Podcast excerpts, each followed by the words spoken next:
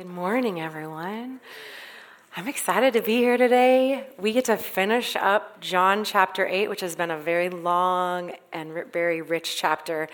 And as I was thinking about it as I close up this chapter this morning, the main question and the main problem that's been going on in John chapter 8, really the whole time, is that the Pharisees and the Jewish leaders can't see what's right in front of them. They don't really see who Jesus is. And I was reminded when I was, I don't know, around 10 years old, we had one of those vision, you know, days at school. Yeah, I think they still do them, where you, you find out if you can see or not.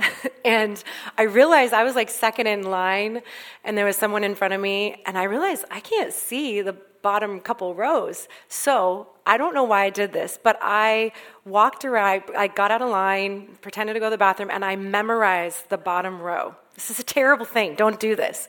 Um, back then, glasses were not as cool as they are now. Like I had a gemstone butterfly with a little sparkles on it.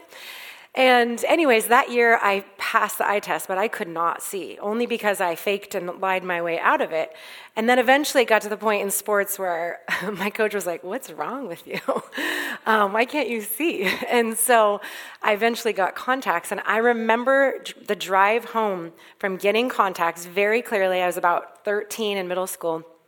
And I remember saying to my dad, I, I can see the leaves on the trees. And then I got home, went to the bathroom, and I looked in the mirror and said, I have zits.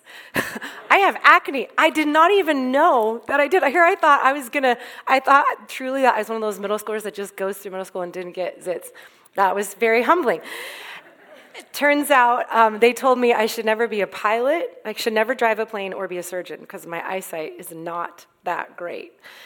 And that is the issue we see here in John chapter 8 today is that Jesus is right in front of these people, and they can't see him. And so today I've titled this sermon Insults and Identity because this is what we deal with in the end of John chapter 8.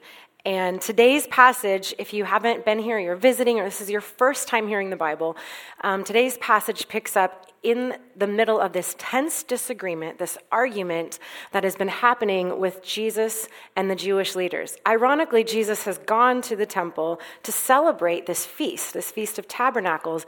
And while he's supposed to be celebrating God's goodness and eating good food and having this wonderful party, these people pick a fight with him. And so he's, they've basically been ticked off ever since back in verse 12. He said, I am the light of the world. Whoever follows me will not live in darkness. And they have been angry ever since. And so their attitude seems to be if we can't come up with any winning arguments, because right now they're losing the fight, then let's attack his character.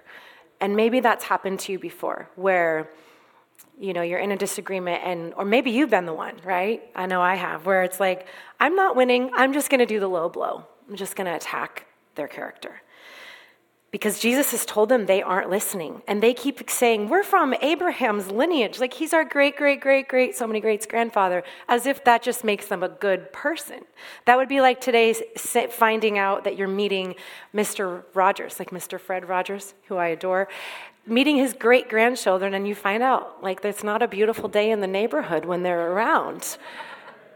And so Jesus is saying just because you're related to Abraham, that doesn't mean anything right now because you are listening to the father of lies.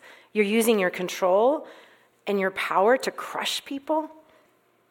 and so we're going to pick up at the very end of chapter 8. If you have your Bibles, this is in verse 48 through 59. There's 11 verses. I'm going to read it out of the NIV, and it's also going to be on the screen behind me. And I have purposely put Jesus' words in bold because he's better. And uh, I want you to see this, this argument that's happening. Okay, here we go. The Jews answered him, Aren't we right in saying that you are a Samaritan and demon possessed? I am not possessed by a demon, said Jesus, but I honor my Father, and you dishonor me. I am not seeking glory for myself, but there is one who seeks it, and he is the judge. Very truly, I tell you, whoever obeys my word will never see death. At this, they exclaimed, Now we know that you are demon possessed. Abraham died, and so did the prophets, yet you say that whoever obeys your word will never taste death? Are you greater than our father Abraham? He died, and so did the prophets. Who do you think you are? Jesus replied, If I glorify myself, my glory means nothing. My Father, whom you claim as your God, is the one who glorifies me. Though you do not know him, I know him. If I said I did not, I would be a liar like you. But I do know him and obey his word. Your father Abraham rejoiced at the thought of seeing my day. He saw it and was glad. You are not yet 50 years old, they said to him, and you have seen Abraham? Very truly, I tell you, Jesus answered, before Abraham was born, I am. At this, they picked up stones to stone him, but Jesus hid himself, slipping away from the temple grounds. This is the word of the Lord. Thanks be to God. So, what I find really interesting, if you just zoom out and look at chapter 8 as a whole, it begins with this woman caught in adultery that the Pharisees are just publicly humiliating. And they want to stone her, right? And then Jesus points to her identity. Steve Winterberg preached wonderfully on this a few weeks ago. And then you fast forward to the end of chapter 8, and the Jewish leaders are trying to hurl insults and humiliate Jesus. He points to his true identity, and now they want to stone him. So it's very interesting that this whole chapter has these book ended stories that are pretty much identical. So today, we're, like I said, we're going to look at insults and identity. And the first half is the insults part. So, how does Jesus respond to personal attacks? I think this is very applicable in our day and age because we don't really throw stones, which was their form of corporal punishment for people who were blaspheming, who were lying. But we throw them in other ways, right?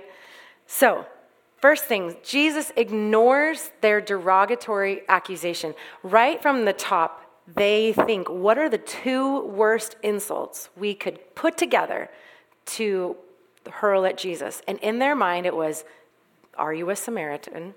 And they say it really passive aggressively. And you're demon possessed. And in that culture, as we, if you've been around um, church or you've read the Bible, the Samaritans were treated as less than, they were treated as rejects. And so when they say this to him, aren't you a Samaritan? In a very like manipulative way, it's this derogatory ethnic slur that they're trying to, to hurl at him. And we know Jesus is Jewish. So he doesn't, what I love about this, he doesn't even give them like the justification. While forming their statement as a question, they're, they're accusing him, and yet Jesus doesn't even give airtime to what they intended to be this low blow. And what he doesn't say, I think, is just as important as what he does say. Because sometimes we will see Jesus stick up for the Samaritans and show them all the love in the world. And then other times like this, he's like, I'm not even gonna, I'm not even gonna respond to that. The second thing he does is just very simply denies their accusation. He does not give them a TED talk. He just says, No, I have no demon in me. Very simply. Then he provides proof and he talks about his father and how they are dishonoring him. And then he lets God be the judge. That's a big, big deal. And then, surprisingly, in here, I mean, not surprisingly because he's Jesus, but he offers them hope. How many times in an argument do we think to pause and offer somebody hope? He's extending this olive branch and he says, very truly, or in some versions it'll say truly, truly, or verily, verily. Double true is very important when Jesus says it. I tell you, whoever obeys my word will never see death. And he offers them this hope, even while they're trying to hurt him. And then he gives God the glory and doesn't self promote. I love the line that says, If I glorify myself, my glory means nothing. I think that's a huge marker to look for today when you are, like, let's say you're pulling up a podcast or going to the library to pick out a book or reading a magazine or even listening to songs to find out is this like all about self promotion because that's like a cult really in, in our society and even in churches. Like is it about one person? Is there a lot of ego? Because if we glorify ourselves our glory means nothing right? And then he speaks truth. And he does it again when he says i am. And then lastly and this is really important he leaves a dangerous situation Sometimes um, I think as Christians, we can want to be peacemakers so badly that we're just going to stick it out. And there are certain situations where we need to leave. I don't know if they use the word toxic back in Jesus' culture, what that was like in Hebrew or Aramaic or Greek, but there are toxic situations sometimes where you just need to leave because nothing else that's going to be said is going to be helpful.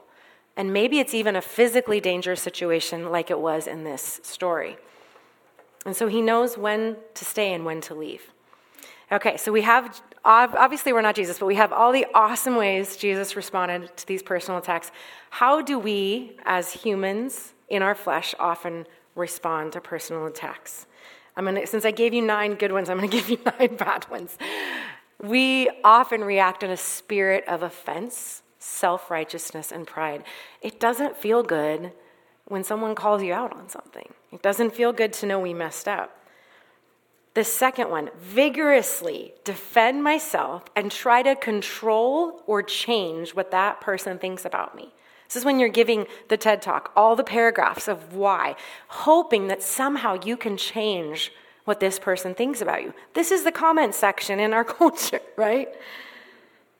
Or we attack the other person in anger, just in rage with our words, with our fists. Number four, gossip or slander about the other person. This is a big deal to God.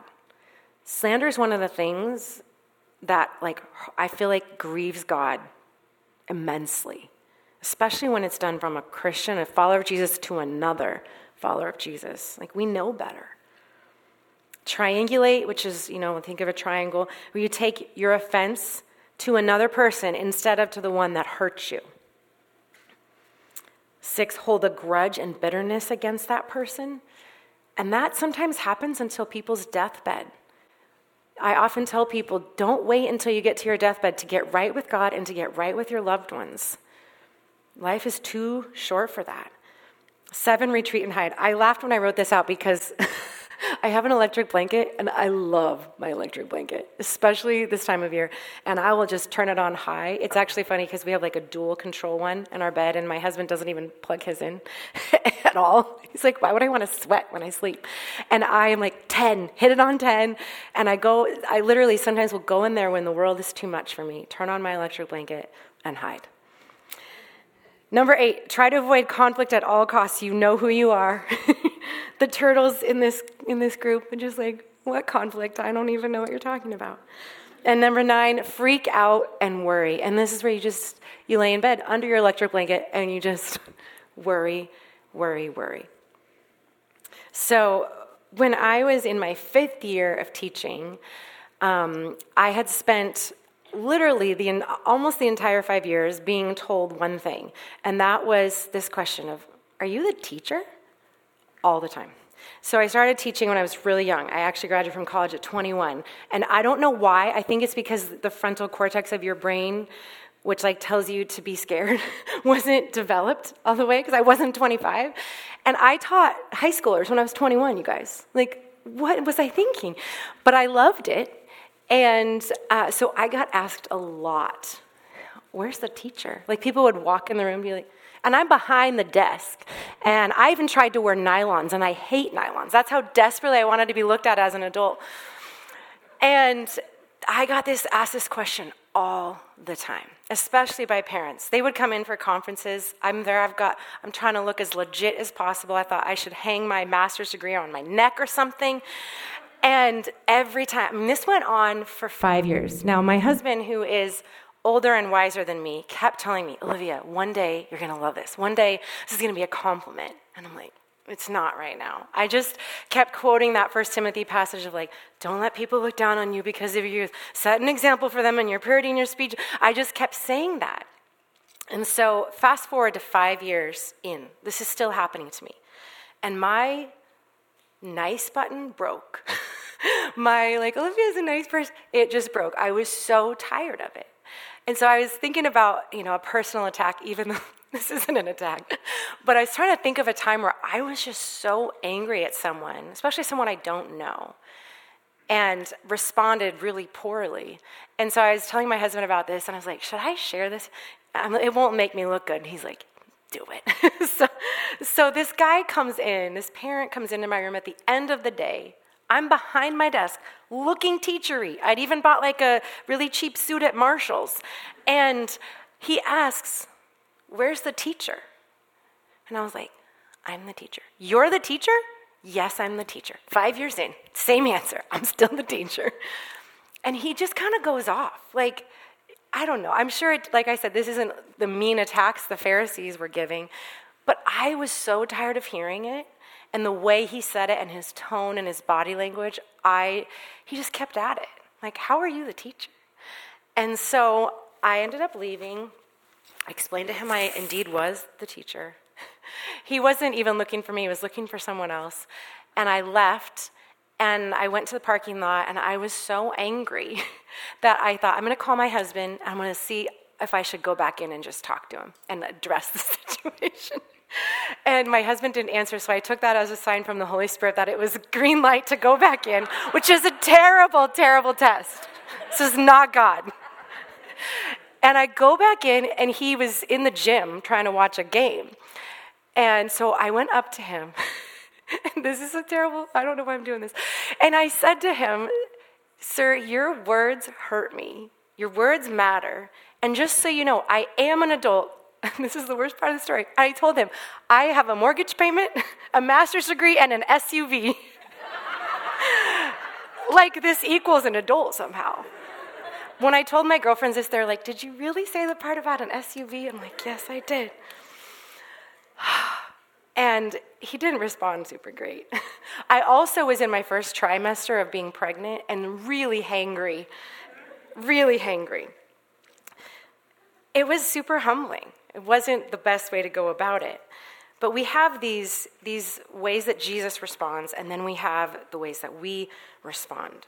And I really, really think that in this particular time in our world, in space and time right now, that we are going as we co- hopefully come out of this COVID life, that we as the church, as followers of Jesus, start to make reparations, right? Start to be these bridge builders. Um, because there are very clear lanes that people have taken, right? And I want to be careful with my words, but it's it's hard. I heard a high schooler say, and I love high schoolers, as I mentioned. I feel like they could run the world sometimes. I heard her say recently, you know, you used to walk into school and there would be cliques, just kind of like your groups that have always existed. And she's like, and now there are sides. And that, like, she just narrowed in on it. And I think we're going to have to figure out, like, we're going to have to figure out as believers of Jesus how to make amends when there have been insults, when there have been personal attacks, when there have been disagreements or different philosophies about how the last two years have gone. I'm saying this to myself too. And we're going to have to lead the way. So, this question, this whole question, this entire chapter is Who are you? So, now I want to speak about the identity piece. They literally say to him in Scripture, Who do you think you are? And I imagine it with a lot of snark and sass.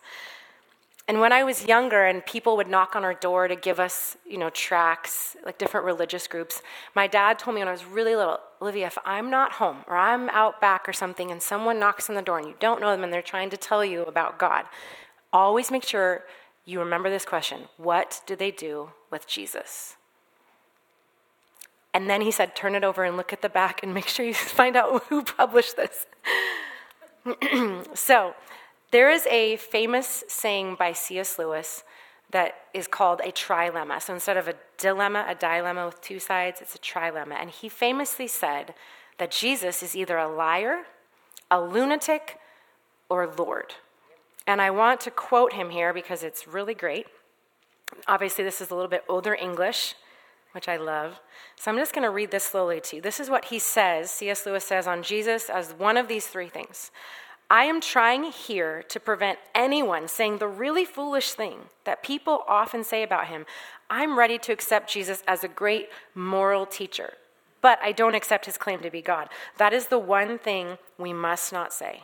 A man who was merely a man and said this sort of things, Jesus said, would not be a great moral teacher. He would either be a lunatic on the level with the man who says he's a poached egg, or else he would be the devil of hell. You must make your choice.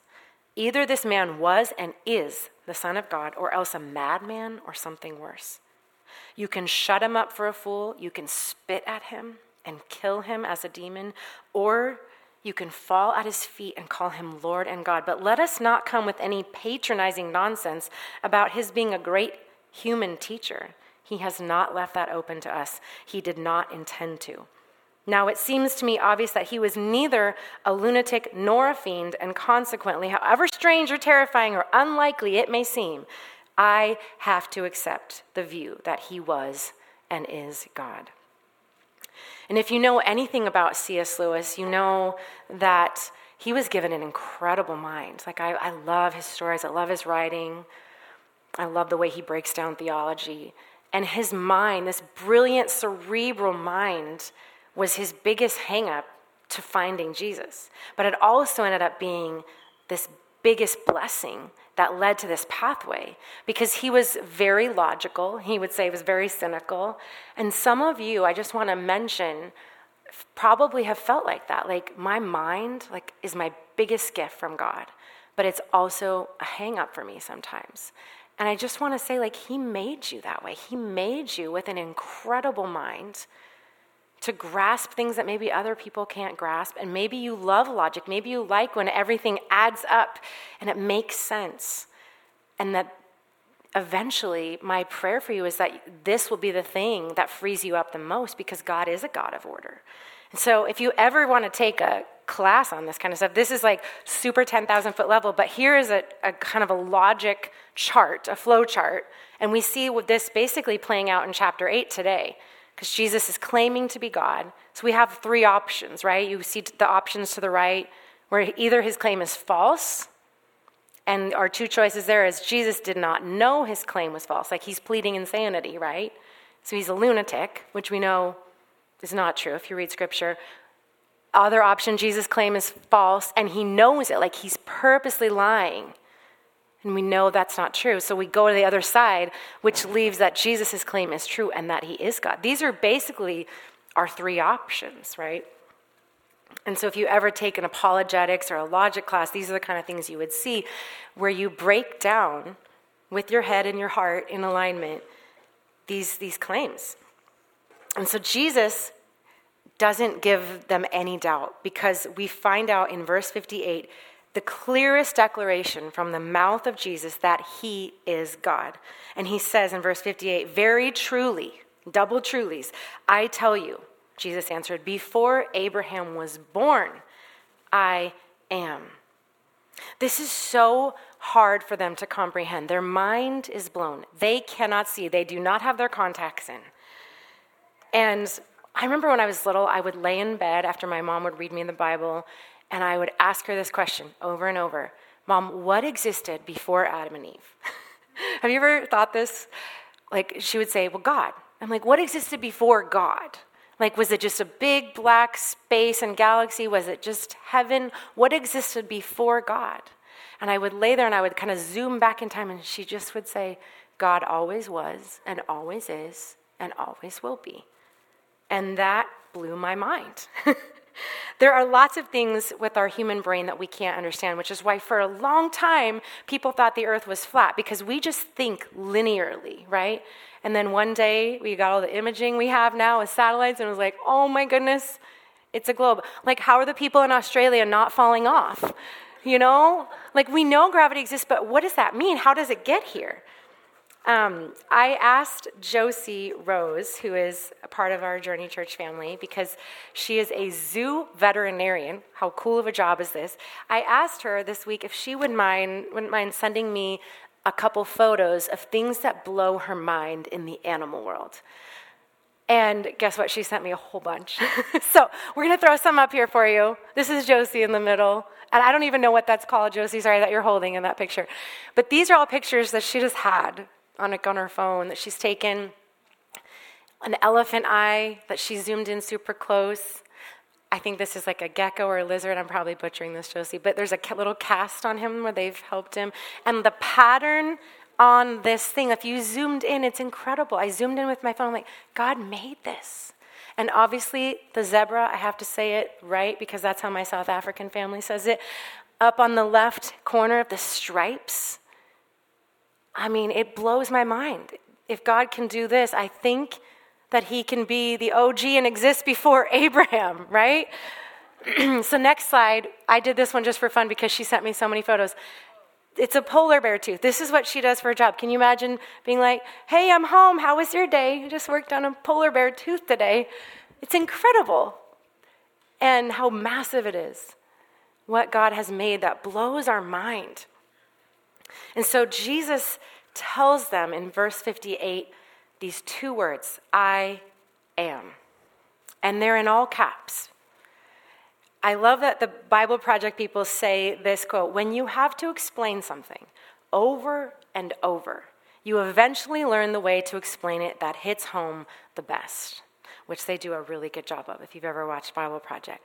You eventually learn the way to explain it that hits home the best. So Jesus does this. He's been in this long argument for a while, and he finally just says two words I am. And immediately it says they picked up stones.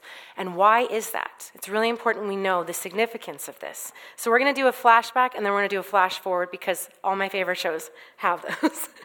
um, it's really important to know what I am means. So flashback very quickly to Exodus 3, second book of the Bible. And Moses says to God, Suppose I go to the Israelites and say to them, the God of your fathers has sent me to you, and they ask me, What is his name? Then what shall I tell them? God said to Moses, and here it is I am who I am. This is what you are to say to the Israelites I am has sent me to you. God also said to Moses, Say to the Israelites, The Lord, the God of your fathers, the God of Abraham, the God of Isaac, and the God of Jacob, has sent me to you. This is my name forever, the name you shall call me from generation to generation, right now, today. I am. And so the Old Testament was written in Hebrew, and the Hebrew word for I am is Yahweh. It was so powerful, so personal, that the scribes are said to have used a different color. I mean, it wasn't a pen, it was like in a feather, whatever they used, a different color when they were writing on parchment. It was so sacred. They stopped to do that and they spelled it with four letters. They often didn't even want to utter it, it was so amazing, so intimate for them to have the name of God. And so t- we go from Yahweh, which means I am in Hebrew, and our English Bibles say the word Lord. And if you look back in the Old Testament, feel free to do it right now, you can see a lot of Lords, and it's always going to be in all caps, in like little caps. It's going to look different than everything else. That's how we could denote that this is a big deal. And the word Lord, which is Yahweh, which is I am, occurs more than 6,800 times in the Old Testament alone. It appears in every Old Testament book except for Esther, Ecclesiastes, and the Song of Songs. And we know that Esther, as was one of my favorite series we did here a while back at Journey, is this book where they are wondering, where is God? Where do you see God in a godless world? And so, this I am we have, we have two options we accept it or we reject it, like the Jewish leaders did. There's nothing else to do. And they gather up these stones and they start to try to throw them at this person that they think is a liar and a lunatic, when really the Lord is right in front of them. So we flash forward. So our flashback is Exodus, where we get I am. Flash forward from the moment, even from when uh, fast forward from John chapter 8, and Jesus is on his last day on the cross, and he has again been humiliated and insulted and beaten. And instead of stones, they've put him on a cross. And he keeps telling them who he is, and they don't believe him. And one of my very um, my very favorite verses in the Bible, it happens in all three of the synoptic gospels Matthew, Mark, and Luke is this Roman soldier who watched Jesus die, who's at the foot of the cross, and he says, Truly, that truth word again, truly, this was the Son of God. He comes to accept and not reject, and he sees, I am for who he is. When I had my first daughter, my first baby, she um, didn't have a very good APGAR score when she was born, which is the score to kind of evaluate the health of the infant. and she didn't pass. And so they took her to the NICU at um, St. V's. And I had had a C section. I hadn't got to see her or hold her yet. And so after they were done sewing me up, my husband wheeled us to the NICU so I could meet my daughter. And it's kind of locked down there, which is important with all the, the babies and the preemies. And, and so we had, we had to push this button. And I remember I was in the, the wheelchair and we pushed the button. And they said, Who are you here to see? And so we said, Tenley. It's like the first name, time I said her name out loud. And then they said, Who are you? Because they don't just let anybody in. And for the first time in my life, I said, I am Tenley's mom. And it just hit me like, holy moly, I am somebody's mom. And I picture this word similarly to how Jesus said this to people I am and I always will be. And I think about people in here even who've lost loved ones, like dear loved ones, often before it was it was it felt time, right? And I've encountered people who've lost children or who've lost loved ones, and they will sometimes say the past tense. And I'm like, no, there is no I was a mom. I was a dad. You are a mom. You are still a dad, right? You are still a daughter. You are still a son and a sister and a brother. And so, even though this concept of I am is so hard for us to grasp, so mind blowing, I picture that and I think of the Lord like standing at the door of like the NICU, because it says in Scripture, I stand at the door and I knock. And all you got to do is let me in, because I am. And so today, as I close, I want to just leave this last slide up, which is just a blank after the I am. Jesus has given us two I am statements in John already, which are I am the bread of life. I'm going to be your sustenance. I'm going to be your nourishment. I'm going to provide the manna when you don't think there's any. And I am the light of the world. When it's really, really dark and you want to hide under your electric blanket, I'm going to light the way. And he's going to give us five more I am statements as we journey through the rest of this book of John, this gospel. And today I want to ask you very personally and ask myself what I am statement of Jesus do you need most to hear him say to you today? What do you need him to reveal about his character and his nature to you? And as we sing today, for you. Because Jesus Christ is the same yesterday, today, and forever, and he will be from generation to generation. So I'd like to invite the worship team back up. And as we do, I just want to pray through some I am statements.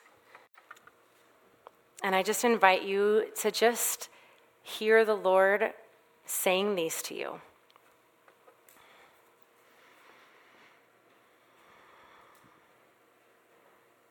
Lord, we thank you that you are here with us. You gave your name so personally way back to Moses because you are not a distant God.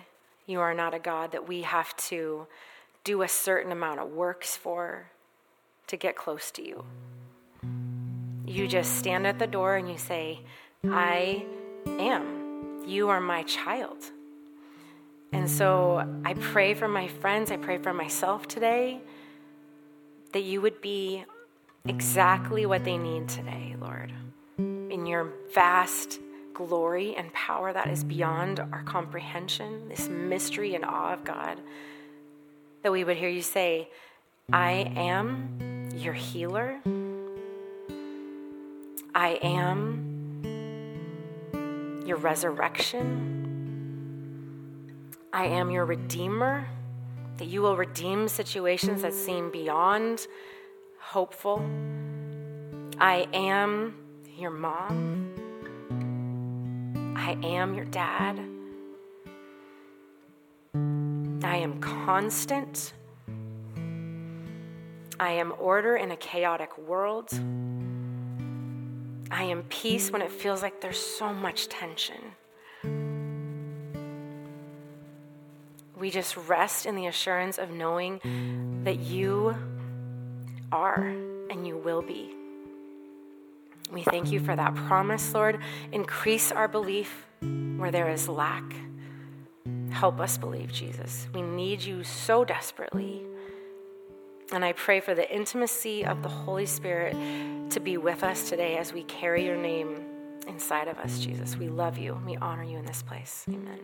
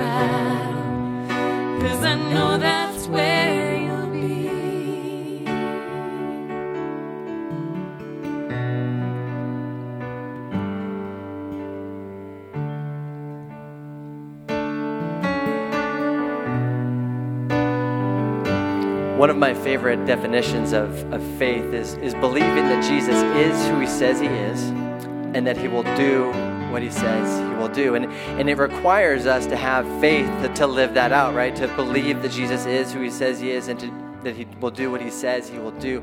But it's also a truth that we can just plant deep within our heart. When Jesus says, I am the light of the world, when Jesus says, I am the good shepherd, when Jesus says, I am the bread of life, he is who he says he is, and he will do what he says he will do. Let that truth, as we've heard it and as we will continue to hear it in the days ahead, let that sink deep within your heart.